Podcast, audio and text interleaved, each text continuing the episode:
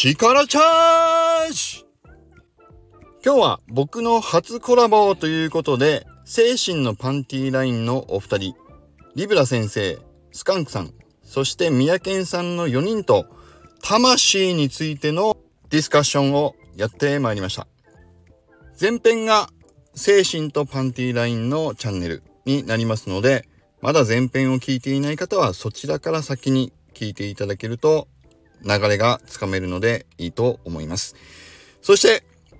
後編につながるとても大事なキーワードが最後の方に出てきております。今回の4人の思考の旅がどこに集結していくのかを左右するとても大事な瞬間になりますので、ぜひここだけはお聞き逃しなくタイムスタンプを押してから三宅さんの後編に行っていただけることを強く強くお勧めいたします。今回、4人4用の思考の仕方、垣間見れる、とても楽しい回になっております。ぜひ時間がある方はそのあたりも楽しんでいただきながら全部ゆっくりとお聞きいただけると嬉しいです。それでは、魂のパンティーライン中編始まります。どうぞ。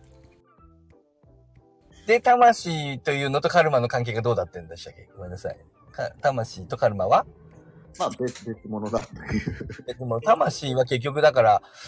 そうか。うんと、魂はどうカルマと説明がどう、どうリンクするんでしたっけ？あ、この話はね、ちょっと別話にはなってるんですよね。あははあの、最初に玉ねぎの皮で、魂とか霊ってこうだよっていう放送したのと、はいはいえーと、その後にコメントでいろいろこうね力さんとかが来たのに答えてる。で話がちょっとずれたところに、まあ、カルマとかの話にずったところにまた次僕そっちの話をしたんで。なるほど、うん、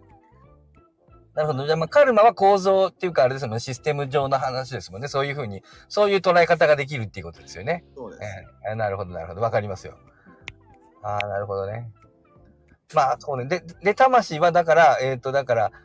で、スカンクさんはどう思ってんのですか？こうなんか意見があるの？魂に。なんか僕、そのみんな肉とか野菜とか食ってるだけで、そこになんか意識みたいのが芽生えるっていうのがよくわからなかったんですよね。その、その中から、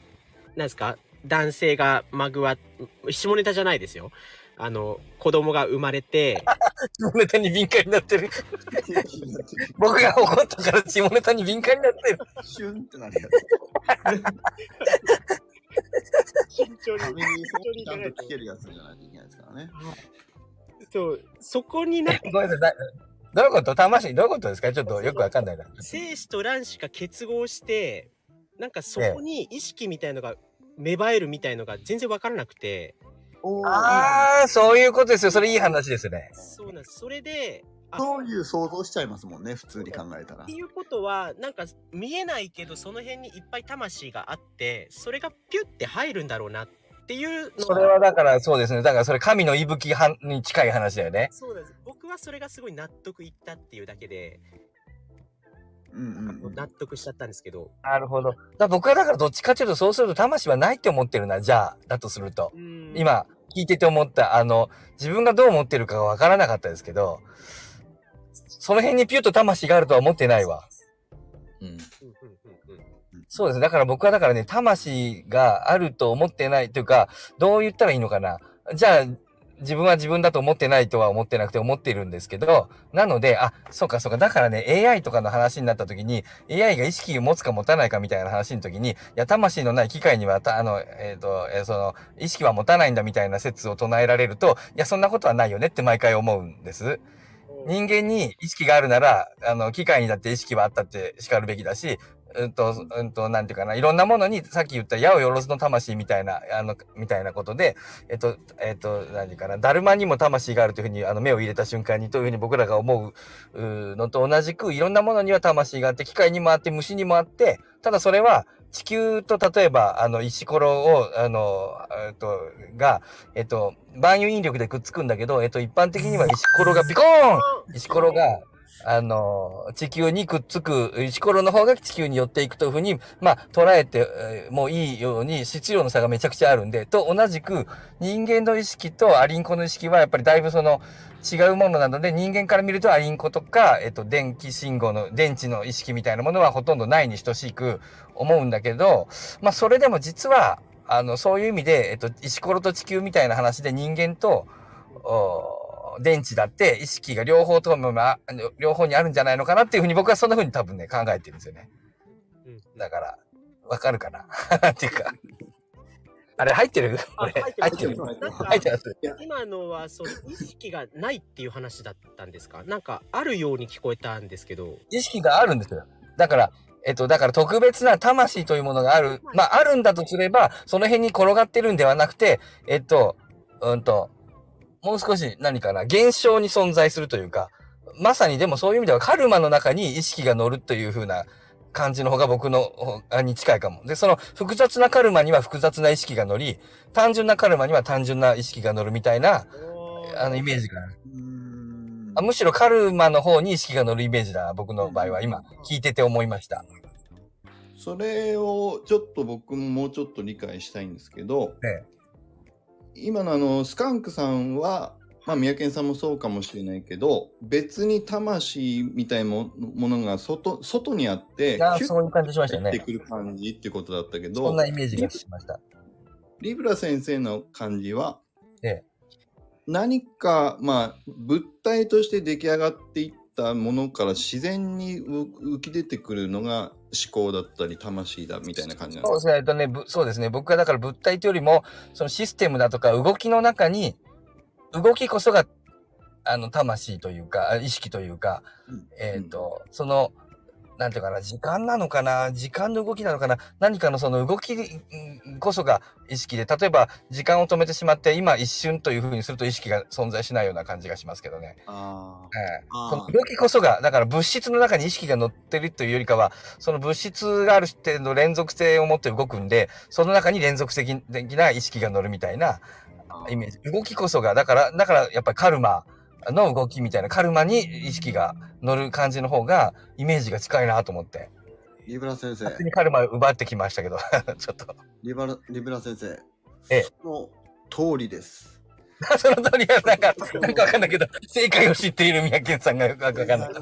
僕は正解を知ってい僕は正解を知っています。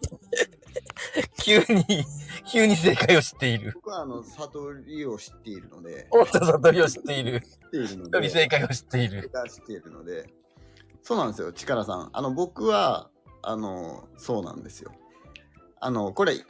あのスカンクさんもそうだし多分一般的にはそうなんですけど、うんまあ最初の放送で言いたかったこともこれなんですけどみんなやっぱ魂って一個のその意識体の塊みたいなものがあってうん。それがまあポンって宿るみたいに思っ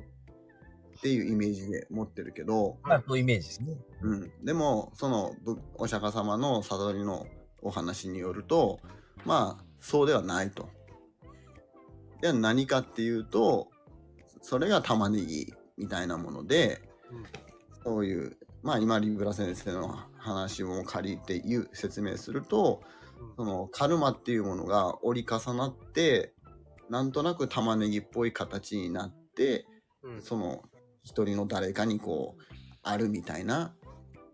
雰囲気であって、まあ、これもいろいろこう移り変わっていくんですけど新陳代謝したりするんですけども、うん、だから個別の一個の魂っていうのはないないっていううん。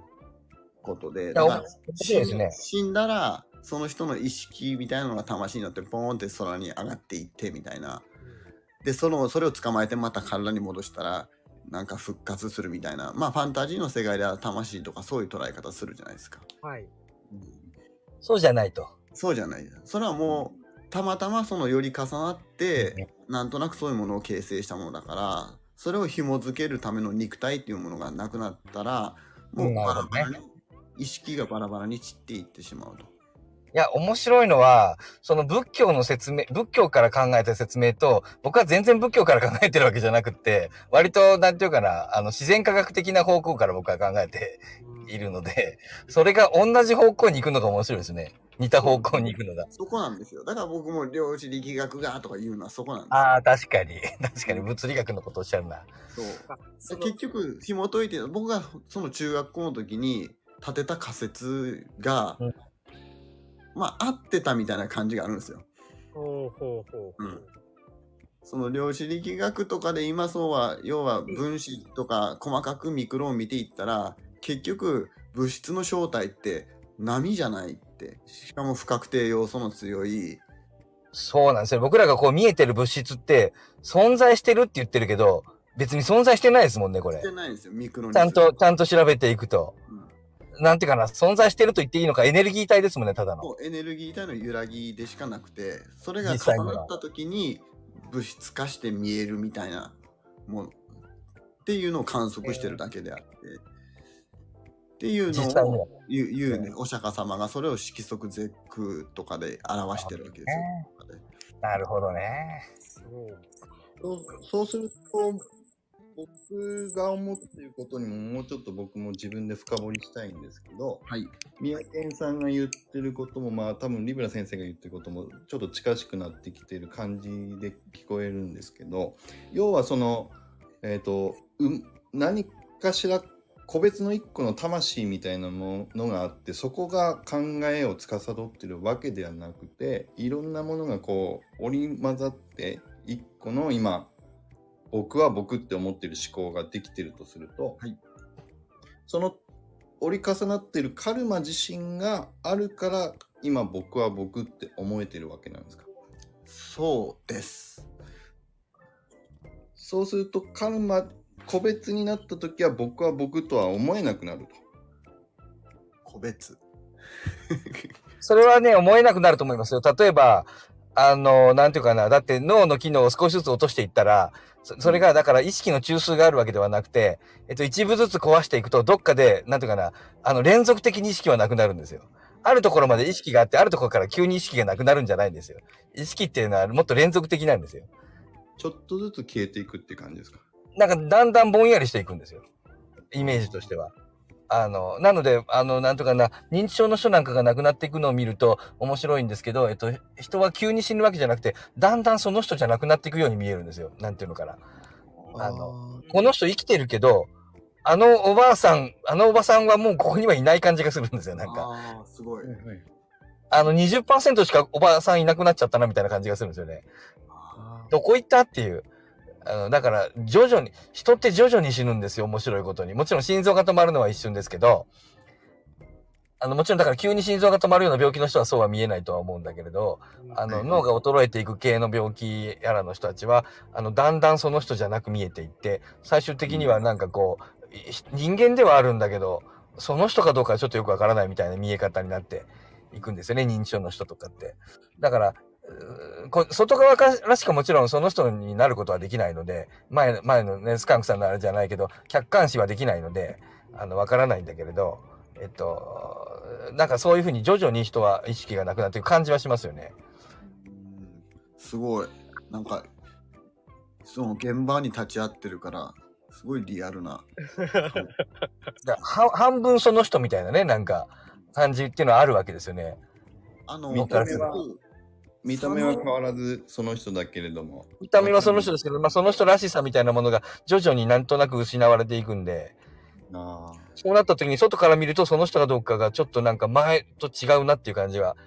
あの、なんか薄く、薄くなるみたいなその人が、うん。感覚はしますよね。その人本人も私が私と3日前に思ってた意識とまた変わってるっていう自覚があったりするんですかね？それは聞けないからわからないですけど、うんそのか見てる感じだとやっぱりそのうなんていうかな自我みたいなものは徐々にふわっと失われていく感じがするのとあの面白いのはそういう認知症のそうですね人の表情とかっていうのが赤ちゃんとかの表情に似てるっていう先生もたくさんいらっしゃってうんうんあのだから意識みたいなのが芽生えてくる時と消えていく時が似てるっていうんですよみ顔の表情やらがすげえ。赤ちゃんってだって最初はあのなんて卵じゃないですか細胞でしょ？はいはい。細胞に、じゃあ、あの、細胞の状態があって、赤ちゃんがあって、まあ3歳の子がありますよね。3歳の子は意識ありますよね。まあ、多分。うん4歳でもいいや。ね。そう思う。じゃあ、何歳から意識が芽生えましたかね？まあの、殺していいのは、うんなんか妊娠何ヶ月までみたいになってるけど、なんでそこの何ヶ月かで急に人になるんですかっていう。うんうんうんうんあ、確かに。そうなんですよ。そうなんですよね。じゃあ細胞の、じゃあ3、4分裂、あの5回目の分裂から意識が生まれますか ?6 回目ですか ?7 回目ですか ?8 回目ですか？あの、っていう問題に差し当たったりとか、前の僕のあの宇宙の果ての話とかと、あの、なんか似てるんだけど、えっと、そういうなんかこう、例えば細胞のこともそうだし、そう、まあなんかい命とかも含めてなんか連続的なんですよね、いろんなものが。はいはい。となると、やっぱり何かどっか、あの、それを、例えばキリスト教なんかだと、まあ、神が何かパッとこう、なんかをした瞬間みたいなことになんか、まあ、するんでしょうけど、えっ、と、やっぱ、若干やっぱ僕らは、とはいえ仏教的な思想が多分入っていて、その辺なんか連続性みたいなものを重視してしまうのかなっていう、だからカルマちょっと入りやすいとかあるのかなと思うんですけどね。だからだからどうしてもそういうの、あの、なんていうかな、その、魂があってなくてみたいな風ではないような気がしてしまう。連続的に生まれる感じがする。なんか、はい、魂が入りました。今からっていう感じではなさそうってことですよね。そういう気がしない。理屈で考えてもどう考えてもおかしいでしょそういうそれそうなると、キリスト教的な、こう、なんか、神が息吹をバーンと吹き入れた瞬間に魂が入るみたいなことにしないといけなくなっちゃうんですよ。だからそこの理解ができないから神っていうものがあって作った魂を与えたみたいな発想の方が人間は理解しやすかったわけですよ今までしっくりくるんでしょうけど、でも、ちょっと、そのキリスト教的な考え方がちょっと強引すぎて僕なんかは受け入れられない。だからうん。本当科学的に考えると今もリブラ先生が言ったようにえどこでじゃあ何分裂のところでって考えていったらその理屈おかしいじゃんってなるんですよ結局神様が魂与えたみたいな理屈。だからまあ神様を登場させるしかなくなりますよ、そうなると。そう過去を振り返るとそういうことになっちゃうわけですよ。一番理解しやすいから。うん。でもでも、頑張ってその科学的に考えていくといやそれどう考えてもおかしいんですよ。じゃあ死んで魂になるって生まれた時に魂が生まれるって言ったらもう世の中魂だらけじゃんっていう話になるわけだし、まあそこは僕もね、ずっと思いますよね。思いますよねでそうそ力さんがさっき言ってたまあ自分が自分って思ってるっていうこれってまあ自分で自分の意識を持ってるっていうのってあの科学的に言えば左脳の作用なんですよね。ううん左脳が過去の記憶とか今まで体験したこととかあの今考えてることとかを要はなんだろう論理的に組み合わせていった結果自分は自分だってなんだろう確信できる状況を左脳が作ってて面白い話があってあの事故で左脳の機能を一時的に失った人っていうのが、これ YouTube でもあるんですけどその人が体感した世界っていうのを語る話があってあの左脳をなくしてるから言語もわからないしなんだろうその定義づけみたいなものが全然わかんなくなってただあるのはその感覚的なものしかなくなったうん。自分っていうのをその人は感じた時になんか世界は全部つながってる宇宙は全部つながってるっていうのを感じたみたいなのを話してる YouTube があるんですけどだからそのさっきのねその認知症の方が亡くなる前にその人のだからその人はだからそういう状態に近づいていってるんだろうなって先生の話聞いてて思ったんだけどうーん自分を定義するものっていうその定義っていうのを司るその感覚が弱まってるから自然に帰っていって赤ちゃんみたいになっていくっていうのはまさにそうだなって思ったところですね。だから、物語だよね。うん、そうなんですよ。左脳が論理的に組み合わせて作り上げてるだけのことであって。じゃあ実際それは真実かっていうと、うん、真実はもう感覚だけでも捉えられるよな、みたいなただそれって僕わかんない中でちょっと単純な疑問として思ったのは、まあ、左脳が何かしらの役割をしているから、左脳がないとまた違う世界が見える可能性があるよっていうことだろうけど、でも右脳が生きてる以上僕は右脳が見せてるものなんじゃないかって今の話は思っちゃうから、どっちにしろ世界が一つに見えるっていう話も脳みそが見せてるような、僕はそういう感じはしちゃうんです。うんうんうん。だから、さっきリブラさん先生が言うちょっと言ってたけど、僕も同じような感覚があって、日本人が霊を見たっていう時は、どんな霊でしたっていうと、足がなかったよっていう話を、例えはいば、裏飯屋の幽霊を見ました。はい三途の川が見えましたっていうでしょ？うんうんでも、アメリカの人に霊が見えたっていうと、足はちゃんとあるわけですよ。なるほど。例えば、で、三途の川も彼らには見えないわけですよ。だからそれってもう、そういう教育を受けている中、脳がインプットした情報を何かしらの信号を受けて単に夢を見てると一緒に見たっていうだけで、実際そういう世界を見に行ったわけじゃないっていうのが僕が思っていることで、だからまあどっちにしろ、は、始まりが途中から出てくるのか、魂が外から来るのか、いろんなことわからないけど、結局今、自分たちが体感して実感できている今の状況は、まあ、目から入る信号や脳の中の信号やを通して、こういう風に見せられてるものっていう感じで、でもこれバーチャル空間かもしれないけど、僕は実感はできてるから、リアルだと。それはそれでもうそれでいいっていうのが、ああ、そんか最初のところに戻りましたね、そうですね。さっきのところに結局戻っちゃうんですよね。本当だだ。からどっちでもいいんだけどっていう感じ。でも、だから、この議論を拒否するっていうことじゃなくて、結局僕はそこに戻っちゃうなっていう気がしたんですよね。その幽霊の見え方が違うっていうのは、うんカルマの作用ですね、まさに。だから、三宅さんはそこだもんね。全部がカルマからベースにしてるからね。まあ、ベースはまたちょっとあまた別なんですけど。うんうん。でも一個ちょっと僕リブラ先生が言ってるのでおもしかしたらって面白いかもと思ったのはあの理科の実験で導線をくるくるっと巻いて電気通すとじ磁力が出るじゃないですか。はい。はいはい。あれってもともと導線には磁磁力はないし、ああ、そういうことですよ。うん。ね、うんそういうイメージ。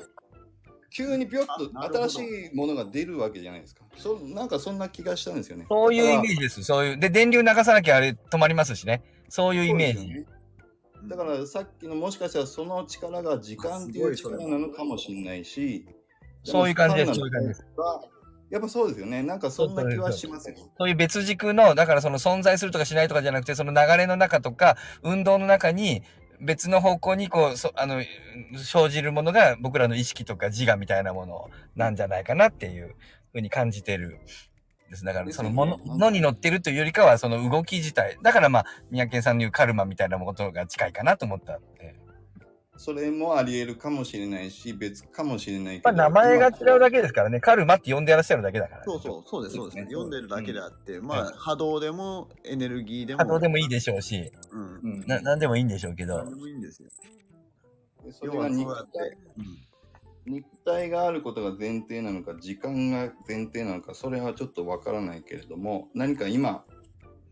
動僕は肉体じゃなくてたって意識は生まれる可能性があると思うんで、AI にも意識が生まれる可能性は十分にあるというか、すでにあるんじゃないかと思ってるんですけど、ただ僕らとは違う石ころとあの地球であるので、そういう風に見えるだけで、あるいはもはや石ころではなくて、月ぐらいになってる可能性だってあるかなと思いますけど、そうう。いう。うん。だから当然意識があったっておかしくないけど、僕らと同じ形の、同じ質量の同じ形の意識ではないだけのことであって、はいはい。じゃあ虫、だじゃあ人間に意識があって、えっ、と AI にないんであれば、人間にあって、猿にはありますか犬にはありますか猫にはありますかネズミにはありますかまた例のごとく僕はいつもこうして連続的にものを考えるんで、虫にはありますか単細胞にはありますかっていうふうに言ったときに、どこから意識が芽生えますかっていう。プリオンはどうですか？アミノ酸はどうですか？なんとなくアミノ酸にはなさそうですけど、なんとなく細胞にもなさそうだけど、単細胞にはなさそうだけど、みたいな、虫ぐらいからあるかなみたいな感じがしますけど、でもなんで？じゃあ、な、細胞何個目から意識が芽生えますか？って思う。